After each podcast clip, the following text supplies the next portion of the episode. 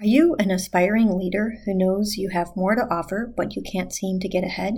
Do you frequently feel overwhelmed and undersupported? Listen to the Overcome to Become podcast as we talk about actionable tasks and mindsets that you can apply to begin leading yourself. Hi, my name is Angela Buckley, your host and author of the Strength in Nature Leadership Series. I'm a mother, consultant, triathlete, and author. In Overcome to Become, I share with you the science backed and experience proven lessons I've learned in my own leadership journey to beat burnout. Thanks for listening. Hi, everyone. Welcome back. It is season two of Overcome to Become. My name is Angela Buckley. I am your host here today and for the next coming episodes of Overcome to Become. Our seasons work like this. We have eight seasons where we are talking about the topics of Overcome to Become. They're short format, 10 to 15 minutes. And then each season we listen to one client who has had some success and listen to their stories and the struggles that they have overcome to get to their success. And then one expert who also works in the field sometimes gives me tips. Sometimes it's someone I'm working with. Sometimes it's somebody I am looking to learn from. So uh, stick with us. We've got episodes that are exciting. And this season, we're going to be focusing on nature and nutrition. So today's topic is going to be on physical burnout, and it's an, a lesson from endurance athletes. I want to pause here for a moment and acknowledge that today's episode is made possible because of the ambassadorship that I get from Just Strong. It's a clothing line made for women. It's not just strong, not just strong enough for a girl, but just strong. So their entire focus on gym clothing and outdoor athletic wear, athleisure wear, is that we're empowering women and sending the message that you can be just strong. So check them out. You can find the links and the coupon codes in my show notes. Thanks a lot. Talk to you soon. So, many of you know that I am a triathlete and I participate specifically in the sports of aquathlon and aquabike, where I find a little bit more success. Um, the combination of bike and run is pretty hard on my back. I don't talk about it too openly frequently, but I have scoliosis and it's definitely an impact. But I don't want to take away from the fact that there are many people out there have a lot of struggles and the bike run combo is tough for all of us. So those are the things that I really um, have found success in with aquathlon and aquabike, just fitting for me, fitting for my timelines for working out, and also just fun. I find a lot of joy in going out there, testing my body, testing my mental metal, and um, being out in nature and being out with other like minded people. And so, one of the things that we want to talk about is that there's a lot of episodes of burnout for athletes. And today, we really want to talk about the physical elements of burnout because it helps us in the leadership world when we're talking about burnout, you hear this, and generally we're talking about the emotional part and the of mindset and burnout, overwhelm, whereas there is in fact a true physical component of burnout. And so, what are the lessons that we can learn from endurance athletes to help us overcome or even avoid ever getting to that point of burnout? So, athletes endurance athletes in particular have a habit of loving the numbers, chasing numbers, and feeling guilty for taking down days or rest days. Um, this overpowering and continued focus on driving to the number can often cause what is called burnout, and it's measured specifically by elevated cortisol levels and to a point where they're not reducing. And so the same amount of effort is no longer bringing you the physical gains that you need. And what we find is that once you're into this true burnout stage, it takes months of slow, dedicated, dedicated recovery in order to get your hormones and your entire um, system back in balance. And the way we do that is frankly by looking at 75 to 80% of effort being the maximum that you're going to be putting out for long periods of time while your body comes back to normal and heals.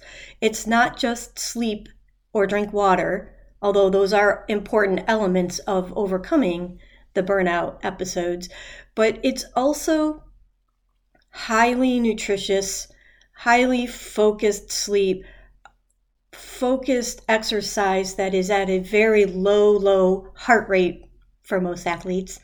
And understanding that you have to put this program together truly following the science in order to overcome it. And it can sometimes take three and four months, depends on how far you've let yourself get into a hole, in order to heal and it's it's a chemical process that's actually occurring as you go through this. And so you're on the one hand training your brain but on the other hand understanding that your metabolism needs this time to breathe to heal to rebuild all the cellular damage that's been done. Endurance athletes when we go through our season we typically look at an A race as having 18 to 20 weeks of preparation for a long endurance long-term endurance race. What does that mean and why? We build into this 18 to 20 week plan ramps. So you're building, building, building three to four weeks up, and then we plateau for a week. Another three to four weeks up and plateau for a week. These plateaus of volume and intensity allow our bodies to catch up. And it allows the inflammation that you're building into your body as you're building these strengths gains to catch up and to heal just a little bit so that you're prepared for the next load. The entire time you go through this, a successful athlete is also working with their coach, working with their body's feedback on stretching and doing all of the other exercises that are important to avoid injury. Unfortunately, when we're in the workplace, we do not always have a coach that's checking in with you. Are you drinking enough water? Are you doing your exercises? Are you doing the mental things that are necessary to overcome that overwhelm? And what we find far too often is that projects are much longer than 20 weeks. They are significantly forced as far as the timelines are concerned, especially when the economy is ups and downs, or if you're working in supply chain for the last two or three years in America or anywhere else in the world, supply chain has been absolutely interrupted, and these folks have been the heroes of manufacturing and pretty much every other part of the economy as well, trying to get things done. And it feels like there's no rest for the weary. And as soon as you start thinking of this phrase, no rest for the weary, you should be using that as a warning flag for yourself and for the people around you that you're approaching burnout.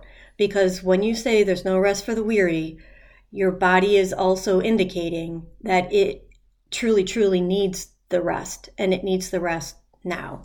Business is not built with a plan that includes ebb and flow.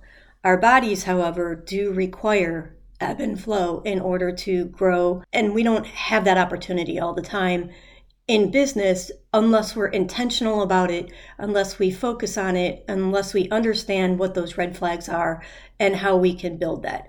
So, what does it look like if you're in the workplace and you're starting to approach the physical elements of burnout. Perhaps you're drinking more coffee than you were drinking before.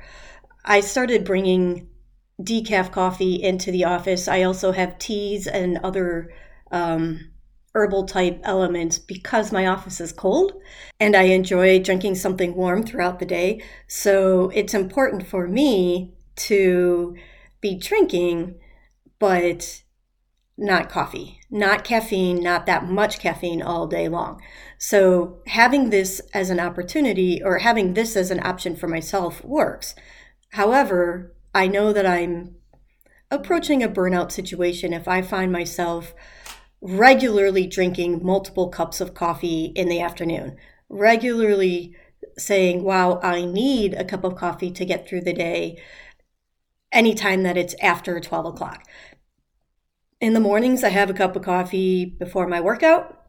And then I generally have another cup of coffee around 10 a.m. And those are my two cups of coffee. I start my day pretty early, around four or five o'clock. So I think that that's pretty okay for where I am. Everyone gets to choose, but I find myself saying every single day of the week, I need to have another cup of coffee at two o'clock or three o'clock. I know that that's a warning sign for me.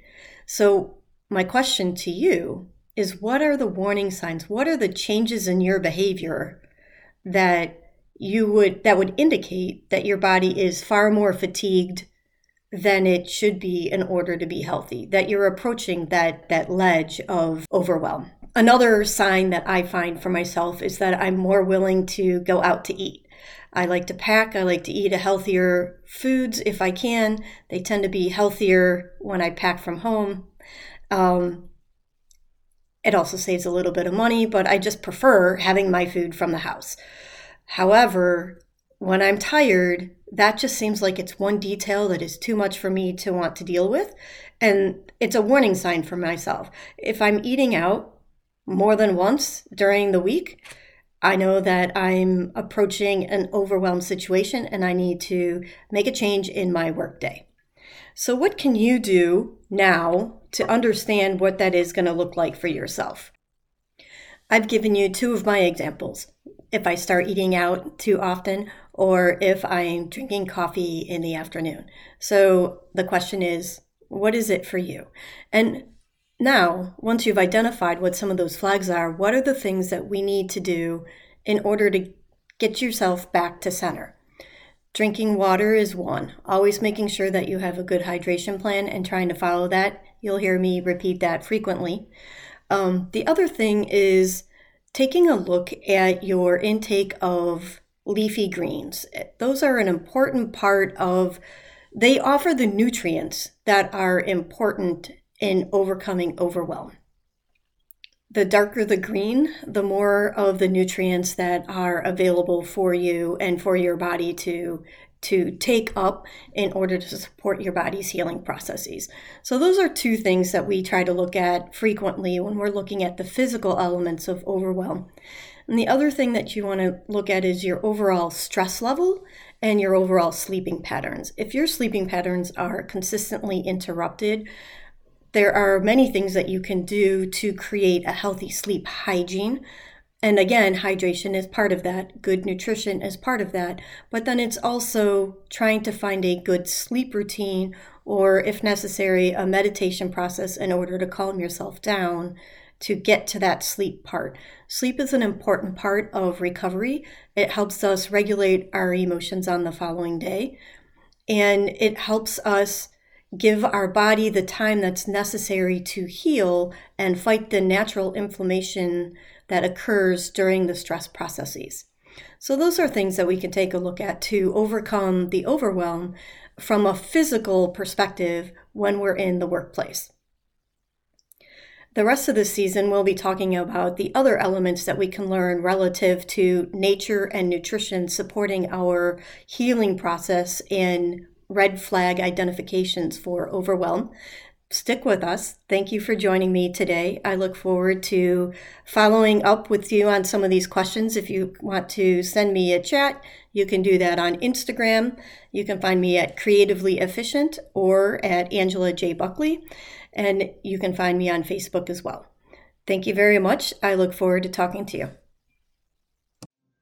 You've just concluded an episode of Overcome to Become, a leadership podcast focusing on leading yourself first. Thanks for listening. I'm Angela Buckley with Creatively Efficient, author of the Strength in Nature Leadership Series. Please help me to continue these series by writing a review wherever you prefer to listen. Thank you for your time and interest. I appreciate your support.